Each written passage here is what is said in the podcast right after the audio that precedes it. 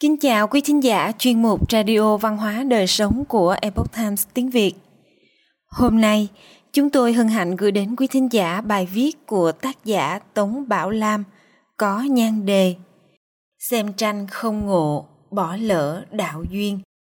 Bài do anh Lê biên dịch từ Epoch Times Hoa ngữ. Mời quý vị cùng lắng nghe. Trong truyền thuyết dân gian, Lã Động Tân thường hay biến hóa chân thân, hóa thân thành đạo nhân y phục rách rưới, đi khắp nhân gian để thức tỉnh nhân tâm. Một ngày nọ, tại phụ tệ tướng Trần Chấp Trung, trong lúc bạn bè thân quyến đang tụ tập vui chơi, thì Lã Đồng Tân tìm đến nơi thăm hỏi. Ông bày ra một bức tiên họa để tề tướng tận mắt chứng kiến thần tích Tuy nhiên, khi tệ tướng ngộ ra thân phận của đạo nhân thì đã lỡ mất tiên duyên. Tệ tướng Trần Chấp Trung làm quan hai triều Tống Chân Tông và Tống Nhân Tông. Ông làm quan thanh liêm, thẳng thắn can gián hoàng đế. Tống Chân Tông bị bệnh đã lâu mà không khỏi. Hơn nữa, tuổi tác cũng đã cao. Nhưng lại cứ chân chừ mãi không lập người kế vị đa số các triều thần đều giữ im lặng. Không ai dám mở miệng khuyên thiên tử sớm lập đông cung. Trần chấp trung liền dâng lên ba bài diễn yếu để thẳng thắn khuyên nhủ tống chân tông xác lập người kế vị. Ngày hôm sau, chân tông hoàng đế cho quan phụ thần xem các tấu chương khác trước. Quần thần đều khen ngợi. Thật hay quá! Lúc này, chân tông liền chỉ vào tấu chương trong tay áo rồi nói ở đây còn có bức tấu dương khác hay hơn nữa. Nói rồi, ông rút ra đưa cho các quan phụ thần xem. Vì chuyện này, chân tông cho mời triệu chấp trung đến biệt điện. Quân thần nghị luận một hồi lâu. Tống chân tông hết lời tán dương triệu chấp trung vì đã thẳng thắn can gián. Do đó mà thăng chức cho ông lên làm hữu chính ngôn chức quan chịu sự quản lý của Trung Thư tỉnh. Một tháng sau, Tống Chân Tông xác lập Thái tử, cũng chính là Tống Nhân Tông sau này. Sau khi Nhân Tông chấp chính, vào năm Khánh Lịch thứ năm, năm 1045, Trần Chấp Trung được phong làm tể tướng, đồng bình chương sự, tập hiền điện đại học sĩ kiêm khu mật sứ. Có một hôm, con rể của ông đến cầu xin một chức quan – hy vọng nhạc phụ có thể sắp xếp một vị trí tốt cho mình. Trần Chấp Trung nói với con rể rằng quan chức là của quốc gia, chứ chẳng phải là thứ cất trong thùng đồ ở phòng ngủ của nhà chúng ta. Con rể muốn có được bằng cách nào?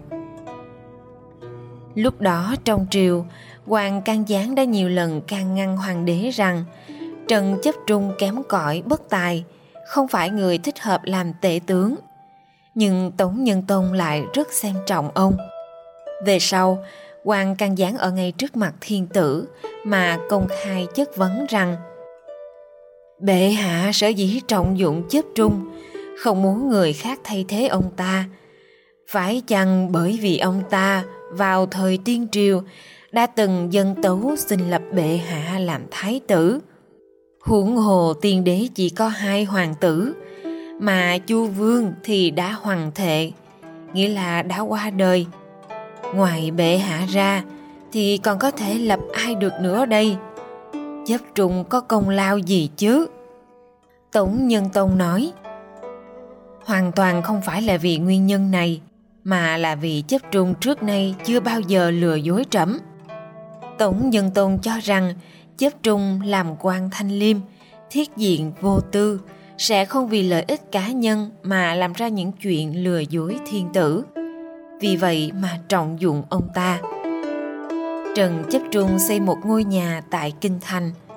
Một hôm bạn bè thân quyến đến tụ họp vui chơi ăn uống. Một lát sau, một vị đạo sĩ ăn mặc rách rưới tìm đến. Trần Tế Tướng hỏi người đó, ông có kỹ năng gì? Đạo sĩ đáp, ta có bộ nhạc cù tiên muốn biểu diễn cho mọi người cùng nghe góp vui cho buổi tiệc nói rồi từ giữa hông rút ra một cuộn tranh treo trên cột ngay trong đại sảnh. Tranh vẽ 12 tiên nữ, mỗi người đều có một nhạc cụ riêng. Đạo sĩ gọi họ từ trong tranh bước ra. Các tiên nữ nhẹ nhàng lần lượt bay đến đại sảnh. Có hai vị tiên nữ trong tay cầm cờ phướng, ở phía trước chỉ đạo, những tiên nữ còn lại bắt đầu diễn tấu. Bởi vì bọn họ đều là thiên nữ, nên dung mạo ai nấy đều xinh đẹp. Phong thái nhẹ nhàng, đầu đội thất bảo quan, thân mặc lục thụ y của tiên gia. Ngọc bội kim kha, cử chỉ mềm mại trang nghiêm. Ngoài ra, trên mũi mỗi người còn có một viên ngọc màu vàng, tựa như những hạt kê. Ca khúc mà họ biểu diễn trong trẻo du dương, vang vọng thấu trời cao, làn điệu phi phàm khác hẳn với nhân gian. Sau khi biểu diễn kết thúc, Trần Chấp Trung liền hỏi Những cô gái này từ đâu đến? Đạo sĩ trả lời ông rằng Họ là ngọc nữ lục đình lục giáp Là 12 thần hộ pháp trong đạo giáo sau khi người ta học đạo đắc đạo xong Thì chư thần chi phối ba hồn bảy phách Và lục phủ ngũ tạng của cơ thể Sẽ hóa thành 12 vị kia Ông đồng ý học đạo chứ? Trần Chấp Trung cho rằng đạo sĩ thi triển huyền thuật để mê hoặc mình, nên trong lòng cảm thấy rất không hài lòng. Đạo sĩ nhìn thấy biểu cảm trên gương mặt của tể tướng, thì nói với các thiên nữ rằng các người có thể đi được rồi. Ngay lập tức họ đều quay trở lại trong tranh. Đạo sĩ lấy cuộn tranh xuống, cuộn lại rồi nuốt vào bụng sau khi hỏi mượn giấy bút thì đề một bài thi văn. tằng kinh thiên thượng tam thiên kiếp, hữu tại nhân gian ngụ bách niên. Yêu hạ kiếm phong hoành tử điện, lô trung đang diễm khởi thương yên. Tài kỳ bạch lộc quá thương hải, phục khóa thanh ngưu nhập động thiên, tiểu kỵ đẳng nhàn lưu hí nhĩ, vô nhân tri ngã thì chân tiên. Tạm dịch nghĩa từng sống ba ngàn kiếp ở trên thiên thượng lại ở nhân gian thêm 500 năm. Lưỡi kiếm ngàn hồng ánh lên màu sắc cát tường ngọn lửa đỏ trong lò bốc lên làn khói cao ngút trời kỳ tài cưỡi nai trắng qua biển lớn cưỡi trâu xanh đi vào động thiên kỹ năng nhỏ bé tựa như đùa giỡn không ai biết ta là chân tiên sau cùng đề danh là Cốc Khách. Viết xong, vị đạo sĩ liền rời đi. Vừa ra khỏi cổng lớn thì bóng dáng cũng biến mất. Trần chấp trung sau khi đọc xong bài thi văn của đạo nhân, nghĩ ngợi một lúc rồi nói với mọi người rằng cốt khách chính là lã động tân. Thì ra động cốt và tân khách là một tổ từ Lã Đồng Tân đã dùng hai chữ cốt khách để ẩn dụ về đạo danh của mình. Trần Chấp Trung đột nhiên tỉnh ngộ, thì ra là chân nhân hạ phàm, nhưng bản thân có mắt như mù, không nhận ra chân tiên. Ông vì chuyện này mà vô cùng hối hận, không lâu sau thì qua đời. Nhưng đây nói thêm về lục đinh lục giáp, đó là các vị thần trưởng quản thiên can địa chi, có 12 vị thần. Vào thời đầu Hán Triều, hiến đế khởi cư trú ghi chép lại từ trước đã có thờ cúng lục đinh lục giáp. Sáu vị đinh thần, đinh mão, đinh tỵ, đinh mùi, đinh dậu, đinh hợi, đinh sửu. Sáu vị lục thần, giáp tý, giáp tuất, giáp thân, giáp ngọ, giáp thìn, giáp dần.